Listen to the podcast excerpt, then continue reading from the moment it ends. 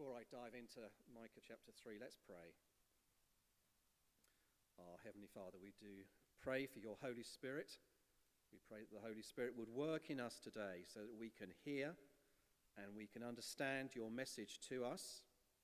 And help us, please, to respond in the way we ought to do so, so that we can become the people you want us to be. Amen.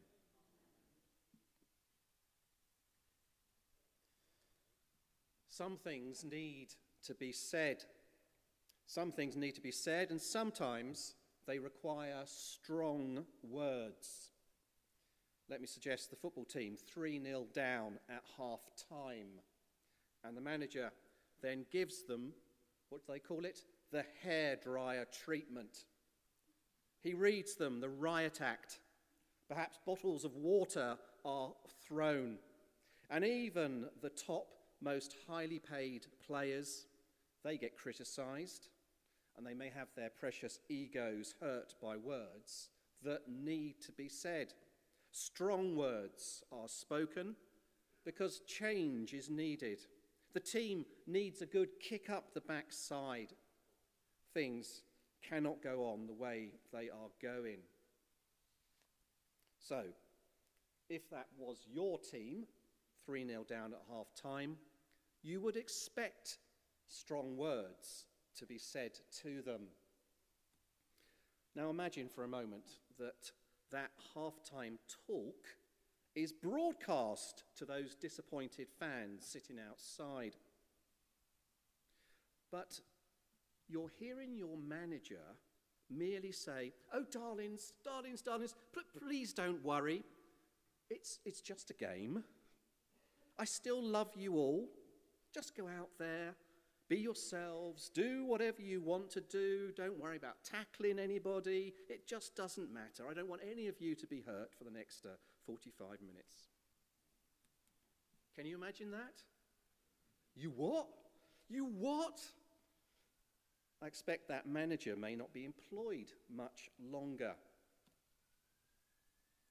Well, you know, some people want to believe that God is just a God of love, a God willing to forgive everyone anything that they do, and a God who will never speak harsh words to anyone. These people seem to think that God, in his great love, which is indeed being poured out each and every day, but they seem to think he'll never show anger and he'll never say strong words which might possibly upset someone's precious ego. Well, sorry, but that's not the God I know. It's not the God I read about in this book, the Bible. And I'm sorry if I'm starting to make anybody feel slightly uncomfortable, but if you read the Bible, if you look closely and listen to what God constantly says, we hear of the God of the Bible taking sin very seriously and constantly warning of the consequences of sin. Yes, God is full of love, but He's also a God of justice, a God who cannot sit there and do nothing about sin, a God who cannot tolerate sin. And He calls people to stop and turn back to Him in repentance and faith. Well, today we hear through the prophet Micah very strong words, very strong words, words which God needs to say. And he's saying specifically to the leaders of the people and the so called prophets who were around at the time. And these words still need to be heard today. The endless word of God is as true today as it was when it was first spoken. And did you notice that in chapter 3 we hear the word justice three times? So, yes, God is full of love and compassion, longing to forgive people, but only if we truly understand God's justice and we understand the consequences of sin can we truly appreciate and rejoice fully in God's love and his mercy. As I said earlier, it would be really useful for you to have Micah 3 in front of you. It's page 1021 of the Pew Bibles as we work our way through that. Now, if you've been with us for the past few weeks, we've had two Sundays looking at the opening two chapters of this minor prophet. He's a minor prophet, not in the sense of importance, but minor in the sense of the length of the book that they write or is written about them. And if you've missed those two Sundays when we've had Adam twice, uh, you might need to be reminded quickly of the context of Micah. And let me tell you that Micah speaks the same time as Isaiah. So, was anybody listening? Was anybody listening when Tom mentioned when was Isaiah? 750 BC, or maybe a little bit uh, later than that, around 700 BC.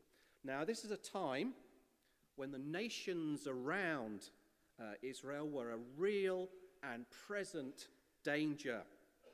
It's therefore a time of national crisis when Micah received God's word and he stands up and tells people listening to listen, to listen to what God is saying. Now, there's 12 verses in chapter 3, and thankfully, there's three parts. And know what? You know what? Each of them are four verses. It's perfectly divided for a three point sermon. Absolutely perfect. And so we have the first part in verses 1 to 4. Verses 1 to 4, we hear of unjust leaders receiving their deserts. Unjust leaders receiving their deserts. Let me read quickly from beginning of verse 1. Then I said, Listen, you leaders of Jacob, you rulers of the house of Israel. The message is being spoken to the political leaders, the heads of government, the judges of God's people, both north and south. They're being summoned here to pay attention and listen to God's word. And what is that accusation against them? Again, verse 1 Should you not know justice? Should you not know justice? Don't you know anything about justice? Don't you know anything about looking after my people? Don't you know anything about governing them with fairness? Don't you know anything about providing them with the security and the comfort from oppression that a good shepherd of the sheep should provide? You were given the power and authority by God to do this, but you have failed. Indeed, your actions against the people show you hate good and you love evil. Well, this is a really serious message here an accusation by God. The accused are like standing there in the dock at a trial. Justice was meant to be your job description. You have failed. You are using your positions in exactly the opposite way to how you should do so. Now, if you did, uh, if you were here uh, last week, we had chapter 2. And in chapter 2, we hear of the chosen promised land given by God to his people that's being seized from them by these deceitful methods, by these deceitful leaders. And now we've got this sort of powerful imagery here, haven't we? that effectively says, You greedy and unjust leaders, you've turned to cannibalism. That's effectively what God is saying, isn't He, when we look at verses 2 and 3? You who tear the skin from my people and the flesh from their bones, who eat my people's flesh, strip off their skin and break their bones in pieces, who chop them up like meat for the pan, like flesh for the pot. It's shocking, isn't it? It's shocking. It's horrible picture here being described. It does sound like some sort of horror film. But to a certain degree, these were actually common practices of those enemies around them, the nations around them who were bearing down on Israel and Judah. And this means God is, is saying that basically, my national leaders, my magistrates, you, you, metaphorically, you're doing to my people what the enemy could be doing to you when they attack and capture you. And then there's that picture in verse 4, isn't there? Where when the enemy attacks, these unjust leaders who prey on the people, they will receive their deserts. They will cry out to the Lord, but he will not answer them. At that time, he will hide his face from them because of the evil they have done. It's a fearful thing to fall into the hands of an angry God. These unjust leaders, these unjust judges of God's people, had turned a deaf ear to the helpless, the poor, the needy for their own gain. They had oppressed them.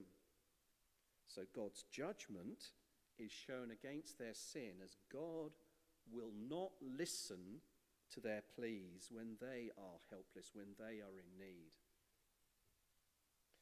And too often, we've heard of stories of corruption, haven't we, within governments, leaders who are meant to serve, meant to serve the people who elected them, but they just end up serving themselves.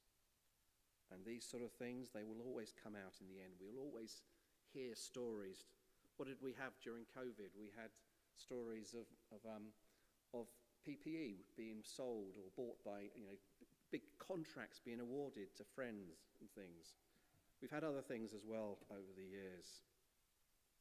What have we heard this week? We've heard of um, lying to, to ITV bosses, haven't we? And uh, all this has all come out in the end. You know, you might think God is not listening. He hears all. All these things will come out. You cannot hide these things from God. Judgment is certain.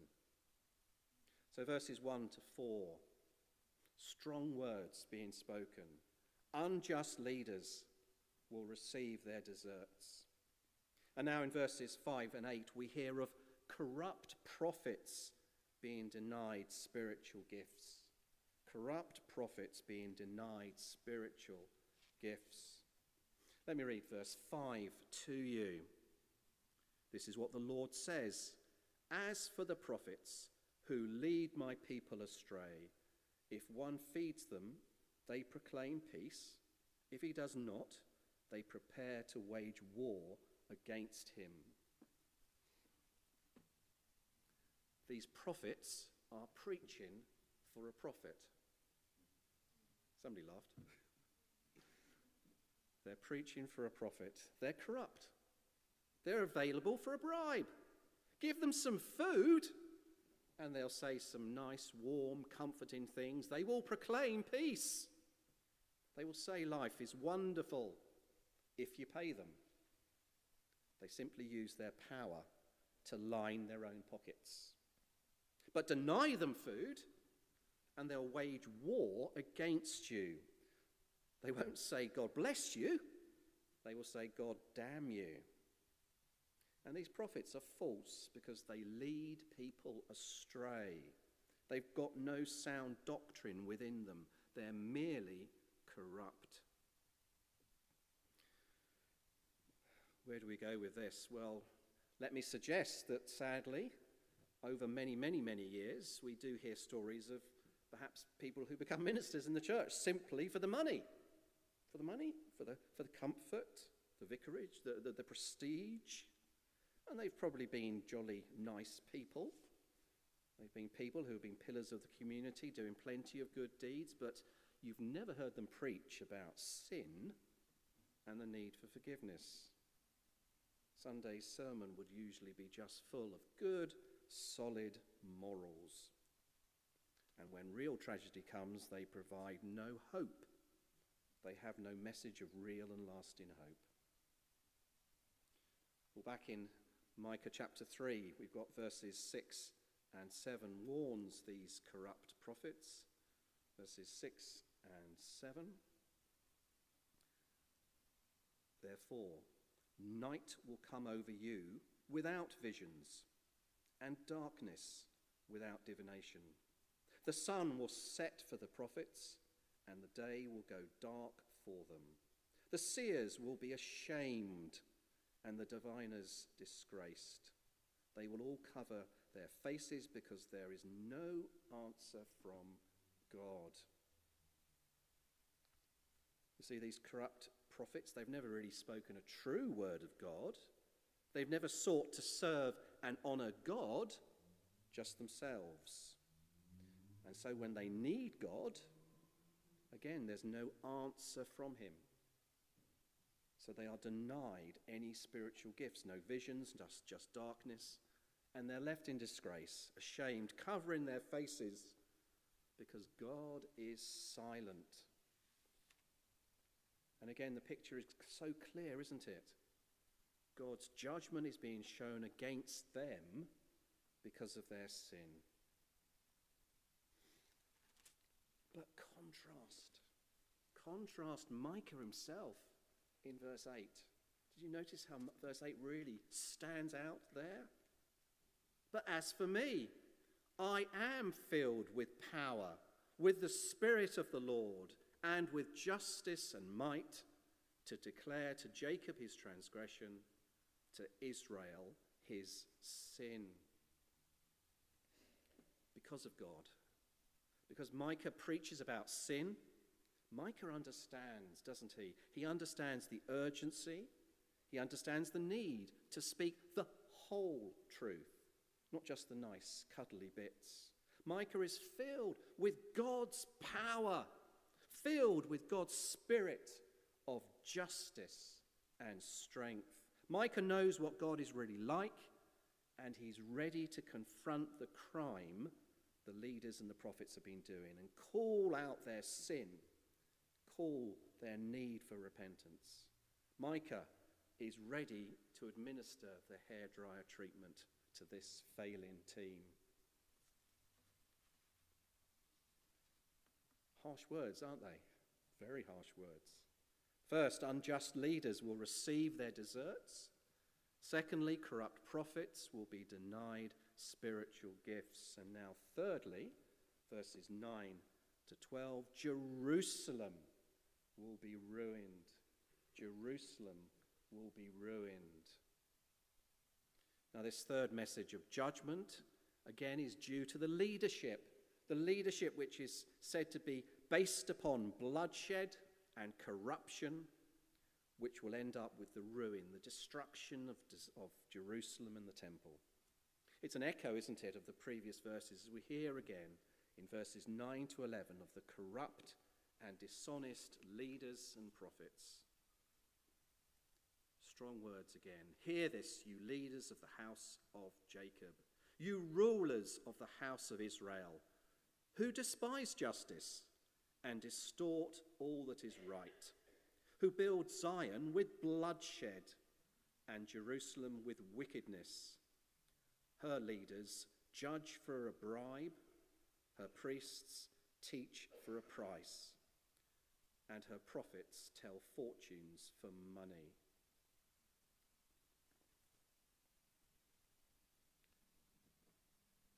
But what is it that these false and corrupt leaders think of themselves? Look now at verse 11. Yet they lean upon the Lord and say, Is not the Lord among us? No disaster will come upon us. It's sheer complacency, isn't it? They think all is well. They think no disaster is coming. They just assume that God must be on their side. Yet, to the contrary, Micah warns, doesn't he? Because of people like you, verse 12, therefore, because of you, Zion will be ploughed like a field, Jerusalem will become a heap of rubble, the temple hill a mound overgrown with thickets. It's strong words, isn't it? In Isaiah, in sorry, in Micah chapter 3. Strong words. God's judgment is certain against sin. He cannot allow it to go unpunished. In his judgment here, we hear of God withdrawing his protection over Jerusalem. Micah knows this, and he wants the people to, to know of this reality. Micah himself cannot remain silent and say nothing. He can't just stick his, his head in the sand, hoping all will be okay in the end. Micah knows it won't be unless something is done about this sin. People need the truth. They need to turn back to God in repentance. So here we have Micah chapter 3, and there seems no realistic hope, does there? Let me suggest stay with us, stay with us, stay, us, stay with us as we carry on through Micah. Judgment, disaster is certain because of sin. And I could just leave us there, but praise God, praise God that we know ultimately when Jesus went to the cross, he took upon himself all the sin of the world. He took himself the penalty that our sin deserved. Jesus died for our sins so that we would not need to do so. Sin can be forgiven if we acknowledge our failings and if we turn back to God. That is the great promise of the cross. Our hope, therefore, is not that we can escape judgment, but that in Jesus Christ the penalty has already been paid. Well, as we look back at Micah chapter 3, what lessons are there for us? Perhaps we might be thinking that this has got nothing to do with us because we hear of failings of leaders and prophets years and years ago. But with so much of the Old Testament, these things happened to them then, they're examples for us now. If we follow Jesus, effectively we are now prophets. Prophets, as in people who have to proclaim the word of God into the context of where we are. And therefore, we need to be people who do declare God's love, but we need to be people who warn of the consequences of sin.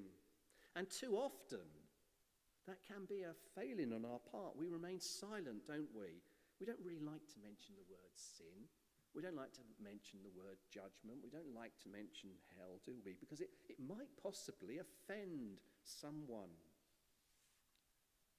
We might be frightened to speak about God's judgment for fear of a complaint against us. Against us. You know, if I went into my office tomorrow morning and said, started pointing fingers and screaming about the judgment of God, I'm sure somebody would be straight away typing to HR.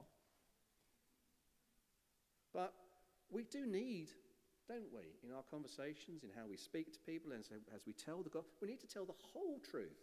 We need to warn people of the consequences of sin, as well as to tell them of the love of God. You know, perhaps we have allowed our evangelism to be watered down a bit But we do need to proclaim that God so loved the world, he gave his one and only Son. Why? So that whoever believes in him shall not perish, but have eternal life. You see, without Jesus, people are perishing. That is the real and present danger. So we must say something. It would be negligent of us not to do so. Or today, let us take seriously the strong words Micah speaks against the sins, the failings that were prevalent at the time. They are strong words, but we, they need to be spoken. But let us ensure that we are like Micah, perhaps, filled with the Spirit of the Lord, filled to speak of justice. Let us declare to the world the consequences of sin and the salvation available through Jesus. Well, no one likes receiving that hairdryer treatment, but at times it is necessary. Some things need to be said, and sometimes they require strong words. Let's pray. Heavenly Father, we do thank you for people like Micah, those who've stood against the tide when they've needed to. We thank you for those who have indeed declared the whole truth of the gospel message, despite all the dangers to compromise and just, just say the nice things, say the things people want to hear. May we please, Lord, be people who are not frightened or ashamed of the gospel because we know it is the power of God for the salvation of everyone who believes. Amen.